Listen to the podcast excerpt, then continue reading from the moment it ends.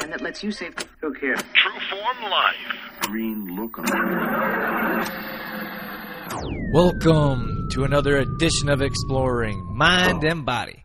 As always, I'm your host, Drew Tadia. All right, thank you so much for being here on this edition of the show. Uh, I can't thank you enough for being here and being part of our community and making this show what it is. Now, today I have Vishen Lakhiani coming on, and I got to tell you, I've been waiting for weeks or maybe months for this interview to come. I've had his book for a while, and I honestly haven't been able to put it down. And I have all these questions I, I couldn't wait to ask him. So let me get into that in a moment. I just want to mention MAK Mystic Expressions. This is a Himalayan salt company that specializes in pink salt. Now, personally, I feel that this is a small transition we can all make from moving from white refined salt to pink Himalayan salt. So if you head over to makmystic.com, they have a bunch of information, materials, products such as heat lamps, salt grinders, salt shakers that all can help improve your life. So that's makmystic.com. All right, so as I was saying, we have Vishen Lakhiani coming on. He's the founder of Mindvalley. He's basically the boss of about 200 employees and he talks about how he built his company from nothing. Then we also get into well his subtitle is 10 laws to en- enhance happiness mindfulness and influence. So we talk about being grateful, meditation. We have setting goals the proper way, which is something I've never heard of. So I can't wait to share this with you. So sit back and enjoy. We got all that coming up. This is Exploring Mind and Body. Naturally improve your lifestyle one show at a time with your host, Drew Tadia.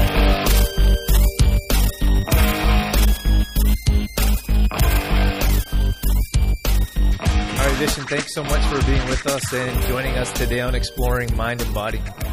I'm delighted to be here. So today we're going to be talking about the code of the ext- extraordinary mind. Extraordinary. Um, this is your is this your only book or, or newest book? First book. This, this is my first book.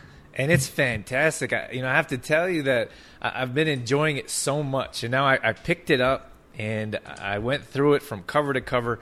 Then I went back and and I went back through some certain chapters that I really enjoyed. Closer to the end, like we're gonna call it unmessable with for radio reasons. um, that was a really really interesting subject. I really enjoyed that and talking about self worth that's something that we're going to go over today. Um, we're going to talk about gratitude a bit and just being grateful and then setting goals. I really liked your perspective on setting goals. I believe in goals myself. And uh, to be honest with you, I haven't seen this pers- perspective of how you go about it. So I'm so excited to have you with us. So thanks again for being here with us. Absolutely, Drew. Vishen, why don't you tell us a bit about yourself before we get into any details so our listeners have a better chance to resonate with you? Well, I guess I, I guess this is the main thing. So I I graduated from the University of Michigan in 1999, right? And I had these big dreams of going out there, changing the world, and doing all that other stuff that uh, people in my generation dream of doing. And pretty soon I realized that that wasn't the real world. And in about 2002, I was two years into graduation, and I found myself in San Francisco, and my timing, in a word, sucked. The dot com bubble had burst. Um, I tried to start a company, uh, a small little startup, lost all my savings. So I was broke. I was completely broke with a degree in computer engineering. I was renting a couch from a Berkeley College student, not even an apartment, but a couch, like that couch behind me worse than that. That that at least is leather. I, I was renting a two seater couch. So I was sending my job out to every company I could find on Craigslist. I was just spamming companies to try to get a job. And finally I did get a job, um, and it was a dialing for dollars job. So no base salary, because in that particular month, April 2000, 2001, 14,000 people lost their jobs in San Francisco. There were pink slip parties. So companies were not hiring. There was no base salary. So um, I got a job where if I didn't close a sale, I did not get paid. And I had to close attorneys in Texas. I, me, a, a kid born in Malaysia with my, with my odd accent in my unpronounceable name, Vishen Lakhiani, had to close attorneys on Texas on software, software for case management. First thing that happened is I had to change my name, so I became Vincent Lakhiani. I had to pretend to be Italian, so at least it wasn't such a culture shock for Texas. And the next thing that happened is I fell into misery because I couldn't close the sale. And I, you know, I, I was barely earning a living, but this was the only break I had. So I was desperate and I can't remember what happened, but I got on I got online. Google was was an early um, search engine then, and I started searching for hope.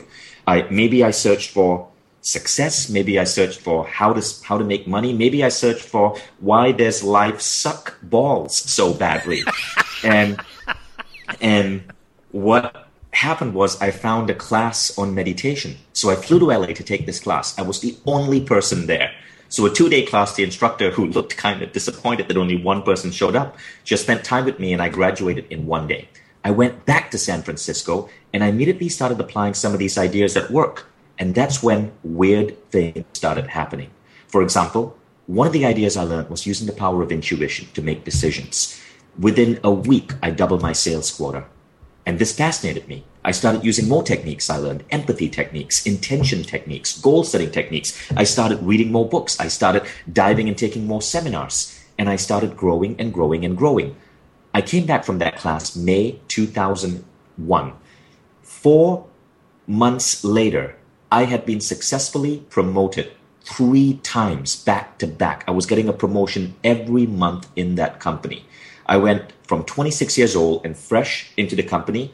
By September, I was made director of sales. And on September 11, 2000, um, sorry, this was 2000, my bad, I got the timing mixed up. It was 2002. September 11, 2002, they shipped me to New York on the anniversary of September 11 to start the company's New York office. So that was a big honor. I was 26 years old, and because of what I had learned, I was able to succeed so powerfully I continued at that job. I continued getting better. I continued not just studying these practices, but I started teaching meditation at nights. And in the daytime, I would do my job. And I got so good at my job, I ended up running two roles within the company.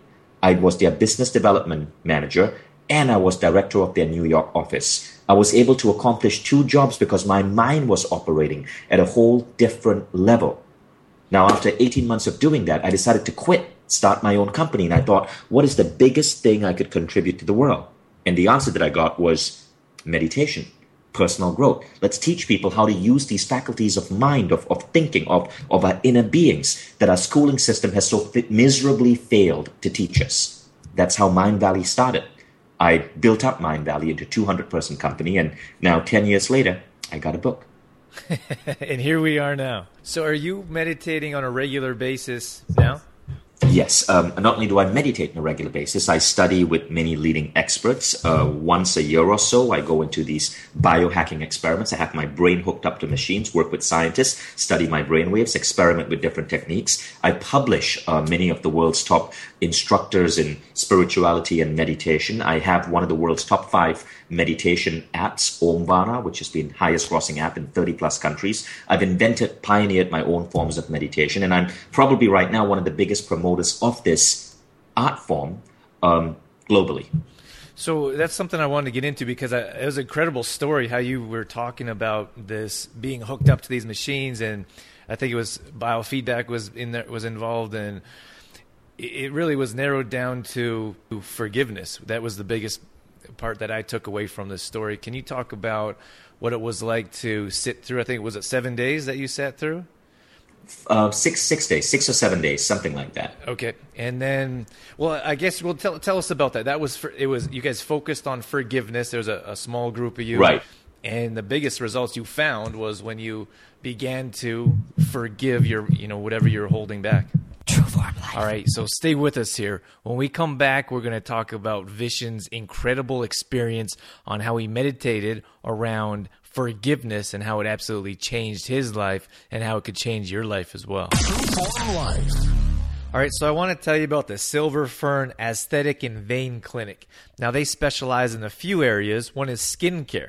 They'll tell you the difference between professional skincare and over the counter skincare. This is something that they specialize in as well as offering education to their customers and clients.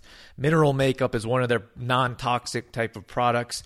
They have no talc, perfume, dyes, alcohol, or anything else that may clog your pores. They also specialize in varicose and spider veins. I actually had the opportunity to stop in there, and they helped me better understand who's more likely to get them, how to treat them, and even how to prevent them. And then they also offer detoxing products and services such as their universal contour wrap. They offer a clay solution. This gets rid of toxins, increases your energy levels, and much more.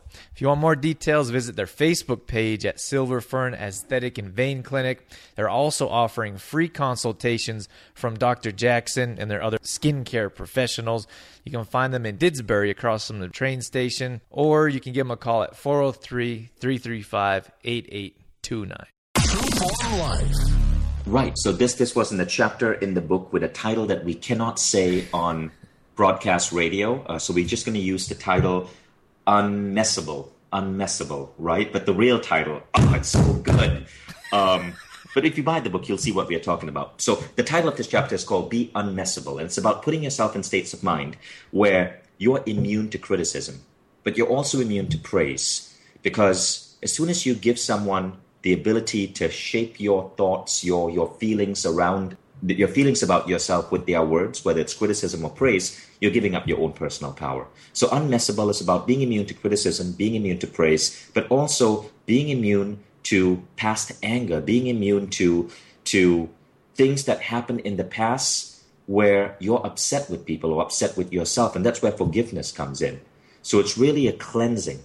So I was at a biohacking experiment organized by Dave Asprey, the, the world's foremost biohacker, and some scientists um, who had developed this whole new way of like studying the human brain. And what they had done, what the scientists had done, was he had studied monks who had spent 20 to 40 years in meditation, studied their brain, and then developed the technologies to reverse engineer these brain waves in people. The program is called 40 Years of Zen because in seven days, you can get trained to develop the brainwaves of a monk who has been in meditation for 40 years.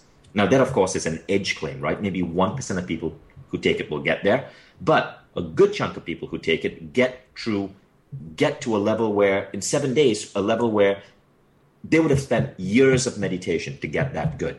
I know because I was teaching meditation for five years and I can attest to this. And then the best thing is you can see the data. You can see how your brain waves change. You can see how alpha amplitudes, brain resonance. And so this was about improving what is called alpha wave production and alpha wave resonance. These are related with creativity, feelings of calmness, intuition, empathy.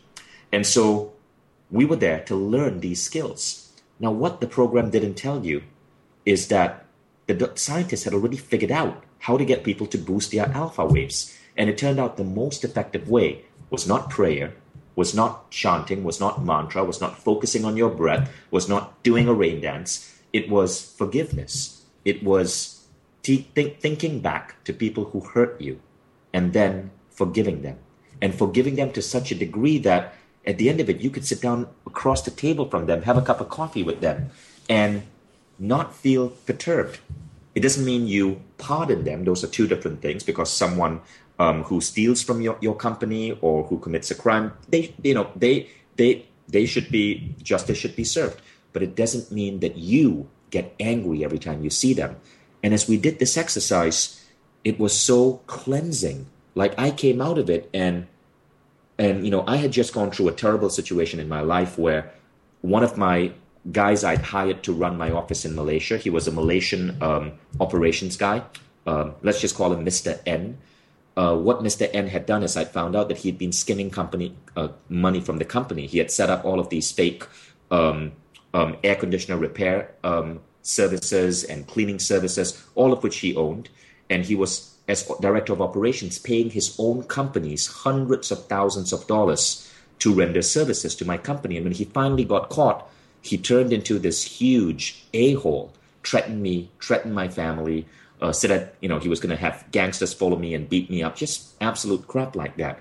And I needed, and I was so disappointed, I was so hurt, I was going through so much anger I needed to forgive this guy.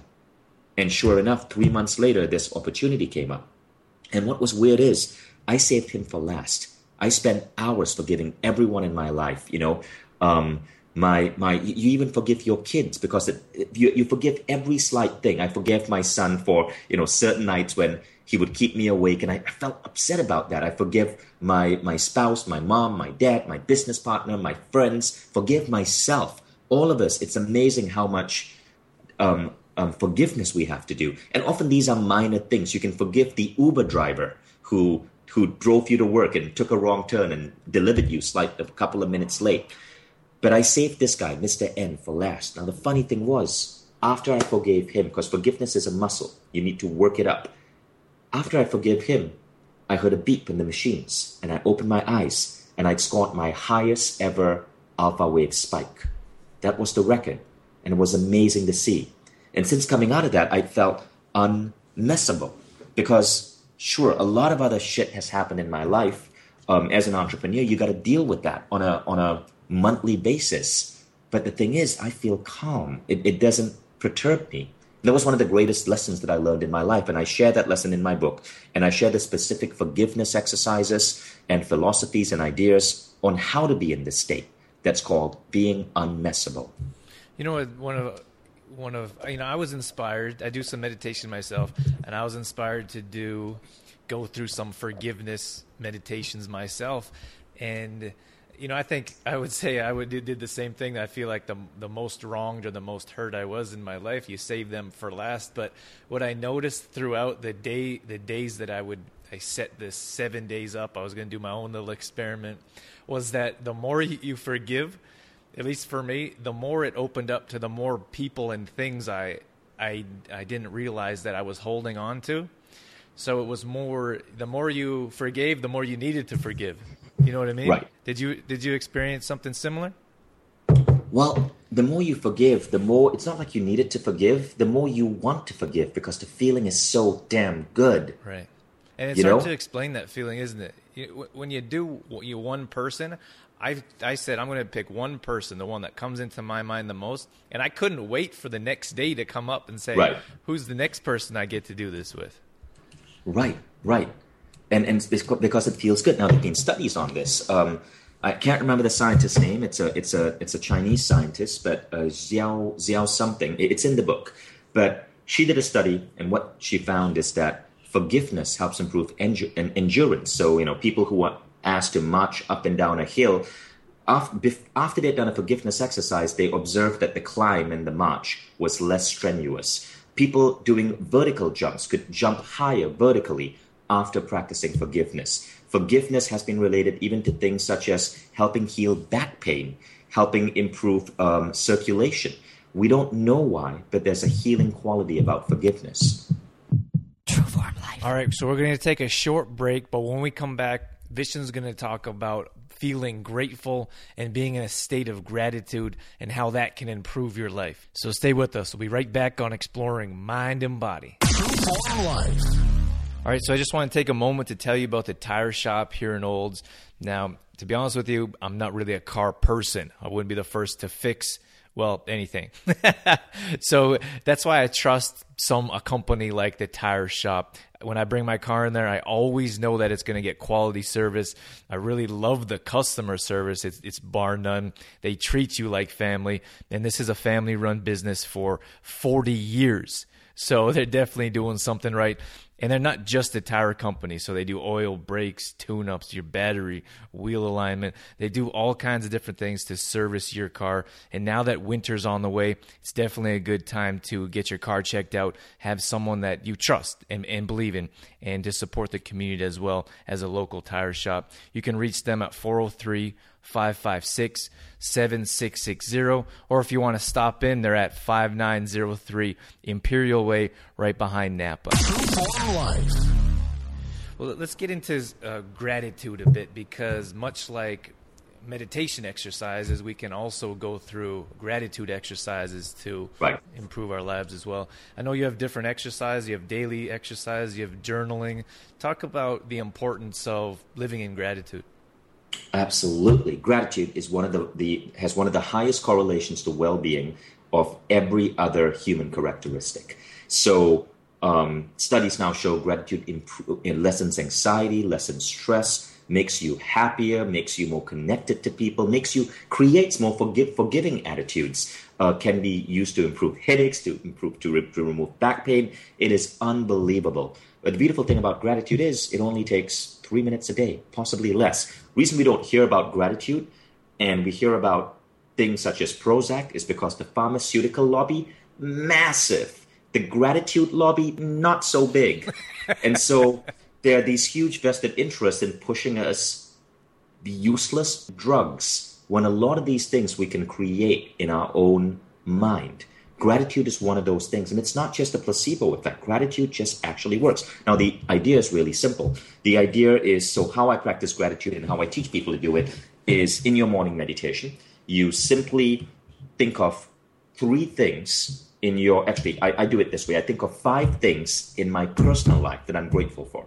Now, here's the key, right? You don't just rattle off a list. I don't say, oh, I'm grateful that I spent breakfast uh, with my baby girl, uh, my two year old baby girl. I'm so grateful that my cup of coffee this morning was so delicious. I'm so grateful that last night's episode of Game of Thrones was so freaking exciting. I live in an age where I can watch it on demand on HBO.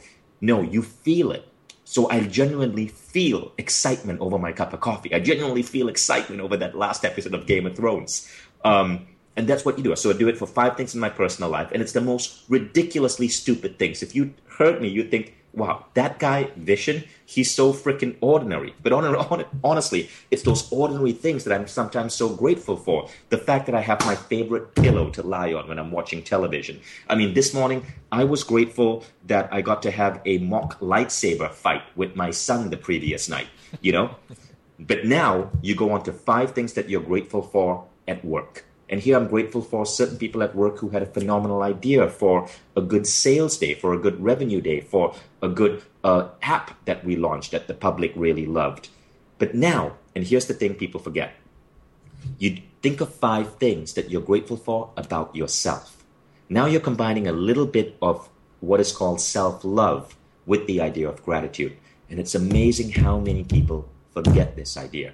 So um, here you talk about why you're grateful for your body, for your, I don't know, your toes, for the fact that you have a good jump shot, for the fact that you're such a great father or mother or um, secretary or coder or designer, for the fact that you you, you have great color um, um, combination when, when you dress.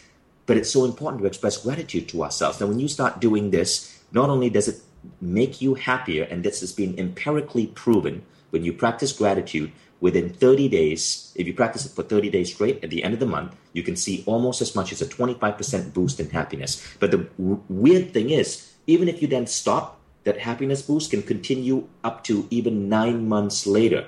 And again, science doesn't really know why. Happiness is still a mystery, it's a weird human state but it's what we crave, and gratitude is the surest spot to get there. So, so many people spend all of this time trying to figure out how do I get that next raise in my salary? How do I get 25% more sex, or 25% more money, or 25% better car? When really you can boost your happiness by 25% in 30 days in just three minutes a day of a gratitude exercise.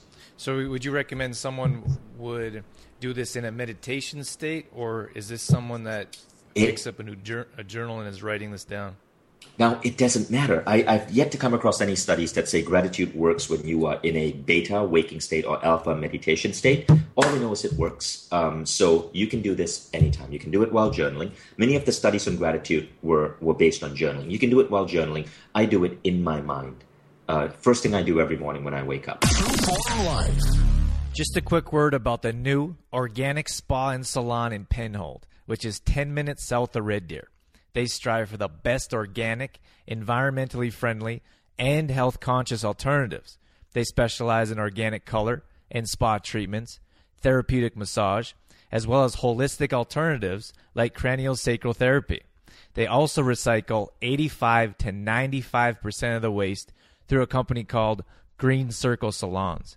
Hair is used for oil spill cleanups, making mats, and all the metal is used to make asphalt, just to name a few.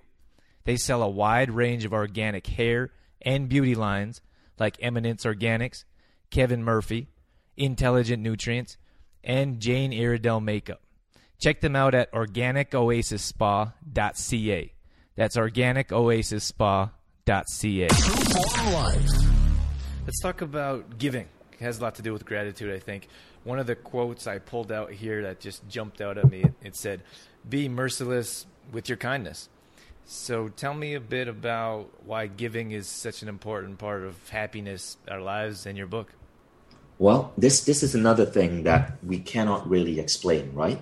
But human beings get happier when they give. And we don't know why. I don't know why we're biologically wired to see little spurts in happiness when we contribute to our species but maybe maybe that's that's what that's how we evolved. You see one of the unique things about human beings is that you know look at your fingers. You do not have claws. You do not have sharp teeth. As we evolved from apes and trees down to um, homo sapiens in a savanna one of the things that we had to do to survive was to congregate into a group. And so human beings became a, a, a type of animal that had to stay together in a group. Now, to survive in a group, what you got to do is reward behavior that keeps the group together. And maybe that's why we are biologically wired to generate spurts of happiness and fulfillment when we are giving to our group. And our group could be our family, it could be our company, it could be our community. But it's, it's why, you know, in a, in a famous Harvard study called the Very Happy People study by Ed Diener, the number one correlation with happiness is not warm weather or great clothes or lots and lots and lots of sex. It's the strength of your human connections.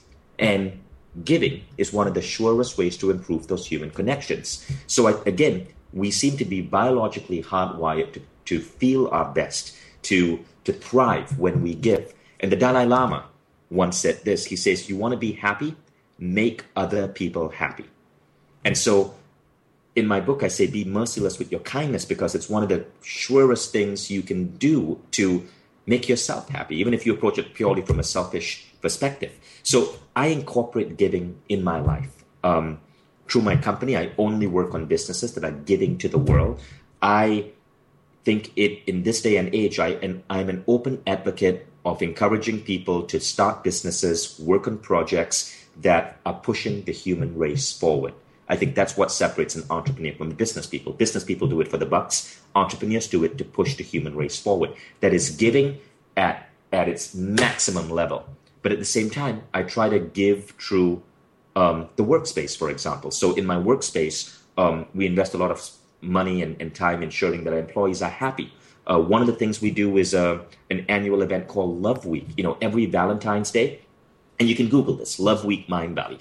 Every Valentine's Day, we have our entire company engaged in a one week festival of giving.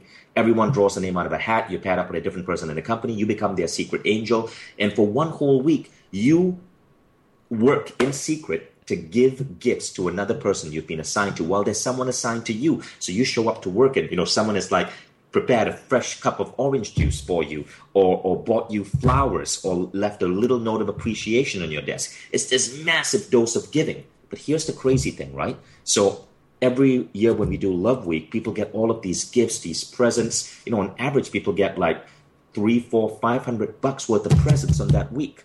But every time you ask people, what did you love most about Love Week? Invariably, 95% of the answers are, I enjoyed the giving people enjoy the giving more than the receiving. And I've never been able to figure out why. But I think it goes back to that biological drive that we have to contribute to our community. I just want to go slightly off track here just for a second, maybe for own pers- my own personal reasons, but tell me why it's important for you to to run your business in that manner and why it seems like the majority of businesses you know, it's just, it, the corporate is making money, not really caring a whole lot about employees, and it's all about margins. Well, it, it is about margins. Margins are very important. I wish I could I could grow the margins in our company better. But the thing is, I don't think I would be fulfilled if I was working in a job that was taking away from the world. And I think if you look at the current generation, the millennials, I, I miss being a millennial by four years, right? But I kind of have some millennial attitudes. But if you look at the millennial generation, they're the most giving, the most socially conscious generation on our planet. And um, um, it could be the time and era that we are born in. They are born in one of the safest eras of human history, you know. Um, so they can afford to think about the environment in this way. But think about companies like Coke. I think it is insane that a company like Coke exists and that it is a blue chip company and someone like Warren Buffett invests in it. Coke is poison, but they spend billions of dollars pushing people to believe that this poison that they label as happiness in the red can is somehow healthy. It's nothing more than high fructose corn syrup, and it's the reason why in so many countries there are rising rates of obesity. But now look at the entrepreneurs today and the choices they are making when they are starting um, food and drink companies. It's never about pushing sugary beverages with bullshit slogans such as the real thing or happiness in a red can. It's about it's about juices. It's about uh, organic. It's about it's about um, healthy alternatives to the crap that's out there in our grocery stores. And that's what I like about today's entrepreneurs. Many of them are not doing it just for the dollars. They're doing it because genuinely they see a need they want to meet in the world and, and, and they want to push the human race forward. I was talking to Tom Bilyeu, who started Quest Nutrition and took it to a billion dollars. And I asked him, Tom, what what made you do it? And he says, you know, in my family, there was a history of obesity. My father was obese, my relatives was obese, I was obese, and I looked at all the crap in the marketplace out there and I decided I want to start a food company, but I want to do it to end obesity. And that's his dream.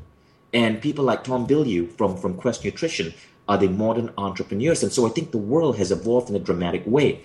I believe companies like Coca Cola need to die out. We need to let them die. If you work for one of these companies, please quit and go join Quest Nutrition because you aren't contributing to humanity. You're taking away from a future, a better future for our kids where things such as obesity are not so commonplace. And the same applies if you're working in fossil fuels rather than alternative energy. The same applies if you're working for companies which are peddling junk food or bullshit snacks that is promoted as, as breakfast, such as Kellogg's Frosted Flakes. Can you guess what is the? By the way, random fact. Can you guess what is the number one ingredient? Uh, what is the number two ingredient in Kellogg's Frosted Flakes? I would guess sugar or high fructose corn syrup. No, no, no, no, no, no. See, here's the crazy thing. Sugar is the number one ingredient. Oh, shoot. the number two ingredient is corn. Um, I, I, just learned that and I thought it was fascinating. So you see, this is why it's so important for us to start companies that are doing good for the world. Because look, all of us have a biological drive for our, our seed to survive, our kids to survive.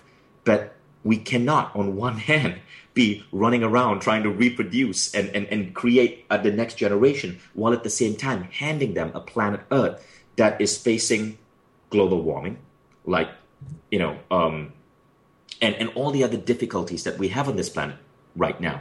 And that's why entrepreneurs and, and, and that's why I started a company that I feel would leave the earth better off when I die. And all of us should be doing that. There is no freaking excuse. Let's get into goals here. I, I, I, really want to know.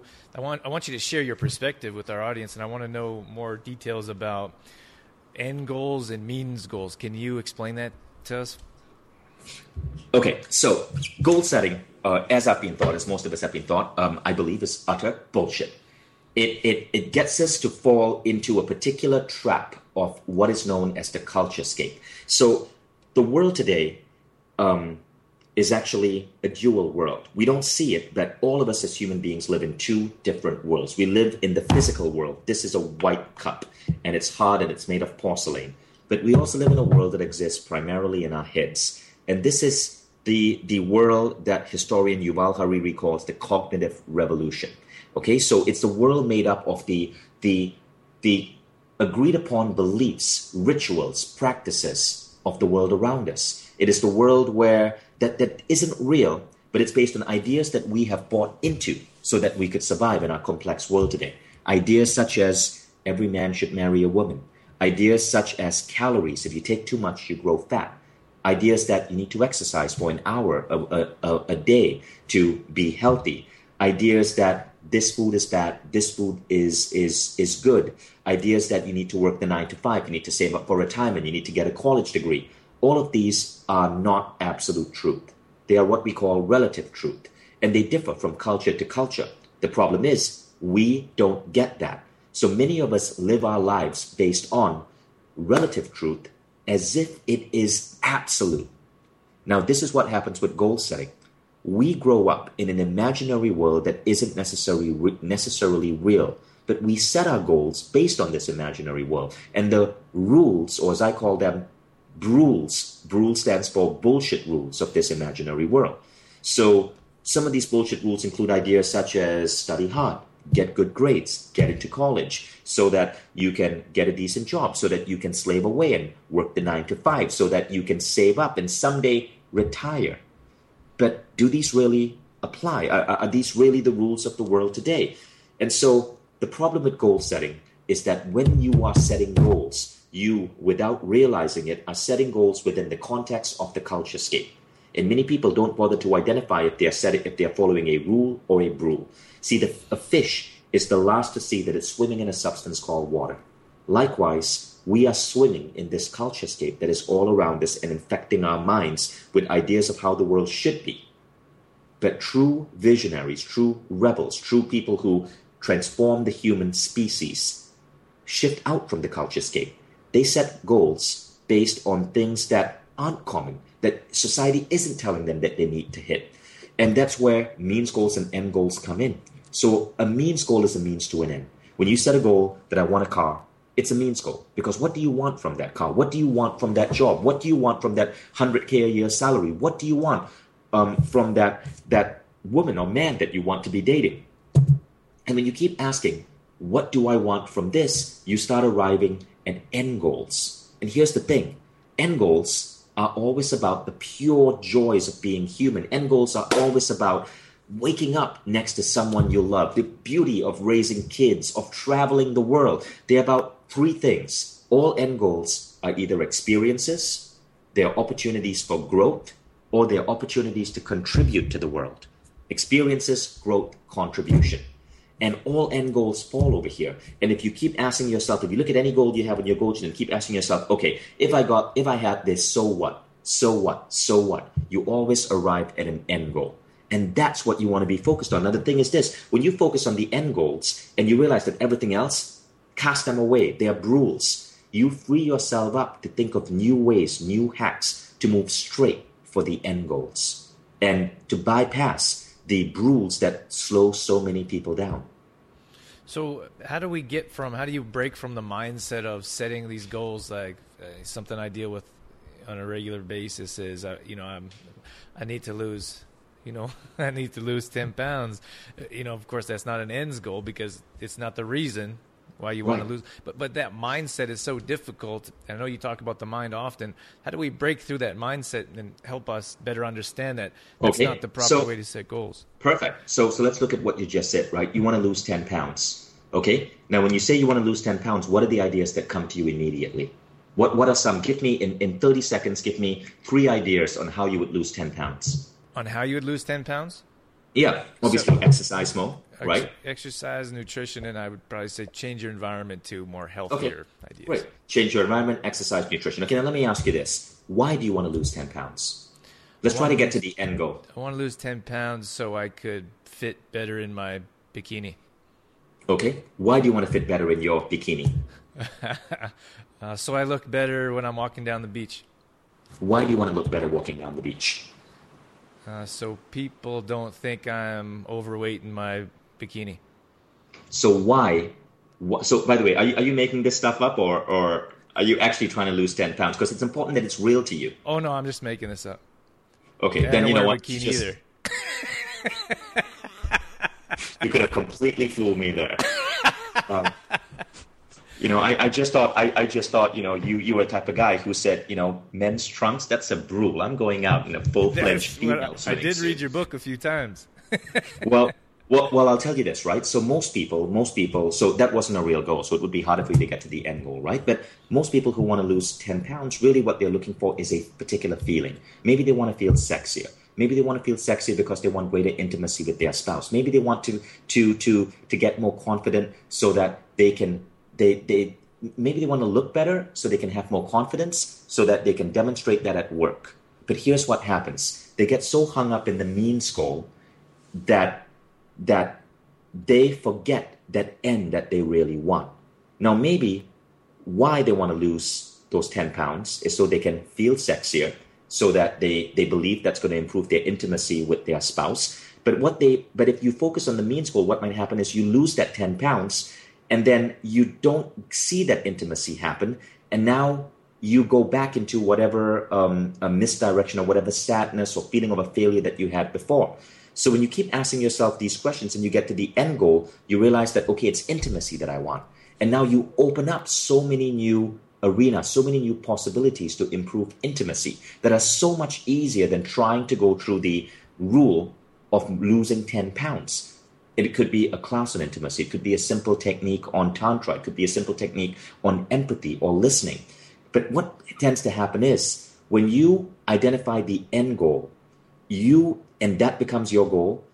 One of the things I say in my book is that our, our, our mind has this natural ability to intuitively guide us towards our goals. So you got to make sure you have the right goals. When you identify the end goal and it's the right goal, you tend to get guidance to get you there faster than normal, than taking the the path that you think is the best path. And so goal setting should always be attuned with intuition and should always be attuned to your end goal because that's the fastest path to where you want to be. And then I imagine once you realize that maybe we go to int- intimacy and then we can find different ways to reach that end goal instead of following that fake idea right. of losing weight's going to get me that intimacy. Absolutely. That's what happens.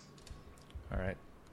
Vishen, I got one more question for you, and then I'll let you go. I just want to talk about measuring points real quick. You had a, an example yourself. It just jumped out at me because I, you know, we, I do push-ups and teach push-ups, right. and uh, tell me about measuring points and how that can be useful in our day-to-day life. Okay. So what you're talking about are set points, okay? So the word I use in my book is set points. So many people, when it comes to fitness, they set goals for where they want to be, um, the, the amount they want to bench press, and things like that.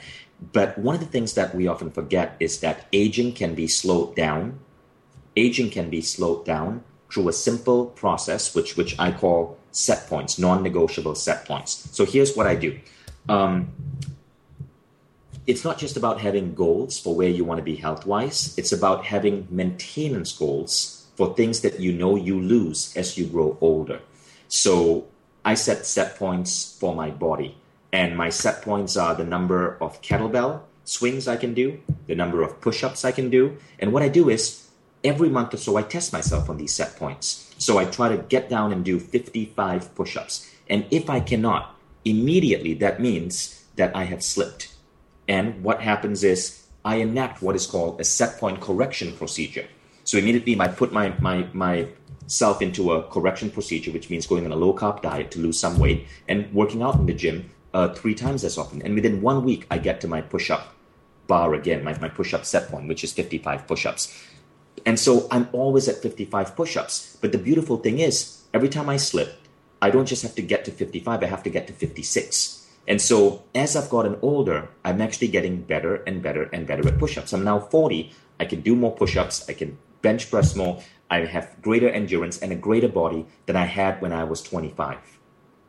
And so using set points, you are actually improving your health with age. You're continuously checking your pulse in terms of your fitness, in terms of, of things that most people lose as they get older, and ensuring that you're getting stronger and stronger and stronger with it. The beautiful thing about set points is most of us, as we get older, we put on a little bit of weight, we, we lose some of our, our, our muscle definition, but it doesn't have to be that way. But when it happens, we tend to label it as, oh, you know, it's normal. You know, I'm in my 50s now. But as soon as you do that, you're giving yourself an excuse for it to slip further. But when you have set points, you do not let yourself slip. And so as you age, you actually get fitter and stronger. Fantastic. Vishen, I wish I had a, couple hours with you, but I want to respect your time. So thank you sure. so much for coming on the show. Thank you for this fantastic book. I've been talking about it nonstop, to be honest with you. So thank you for taking the time to write it and for coming on to give us some more details about it. All right, that's going to wrap things up for this edition of the show. Thank you so much for being here. Thank you for sticking around till the end. I want to thank Vishen for coming on, for taking the time to write this fantastic book, and for his time for being here and putting this interview together. That that means so much for us and and for you. I hope you enjoyed that as well. I'm telling you, if you get a chance to find this book, you need to read it. I flipped through it so many times. I got it here with me. It looks like I had I got it brand new, and it looks like I've had it for years. So check it out. It's called The Code of the Extraordinary Mind. I do want to mention some of our longtime sponsors that made this show possible. We have Health Street here in Olds. They have some of the highest health standards in Canada for their health food products. Check them out at healthstreet.ca. We also have Shoppers Drug Mart. They've been with us from the very beginning. They're very community orientated. We so much appreciate their support. We have AG Foods in Didsbury as well, who are bringing better quality foods to our community in the grocery industry. So check out AG Foods in Didsbury. And I'm going to mention GDK Gravel and Sand here at the end. We have a 10 day fitness challenge I want to tell you about absolutely free. All you do is sign up at trueformlife.com and I send you a, well, we have an automated system that sends you 10 different workouts in 10 days, all at home, no equipment required, body weight only. In 20 minutes or less, you can get these workouts in and boost yourself into living a healthy lifestyle to take small, sustainable steps, of course. Check out trueformlife.com for those details as well. And if you do get a chance, I would so very much appreciate a ratings and review on iTunes. That really helps the show move up in rankings. It gives me something to look forward to in the morning, and I'm always always interested to hear what you have to say about the show. So if you get a chance, head over to iTunes, look for Exploring Mind and Body, and leave a short review there. Once again, thank you so much for being here. That's it. That's all I got. I'm out of here. As always, I'm your host, Drew Tadia, in health and fitness for a better world. Thanks for listening. You've been listening to Exploring Mind and Body with Trueform Life's Drew Tadia, fitness expert. To find out more about the show, Drew Tadia, or to listen to past shows, visit exploringmindandbody.com. Exploring Mind and Body with Trueform Life's Drew Tadia would not be possible without the help of GDK Gravel and Sand. GDK Gravel and Sand, now offering all products in half and one yard bags. Give them a call today for more information. 1 877 335 2091.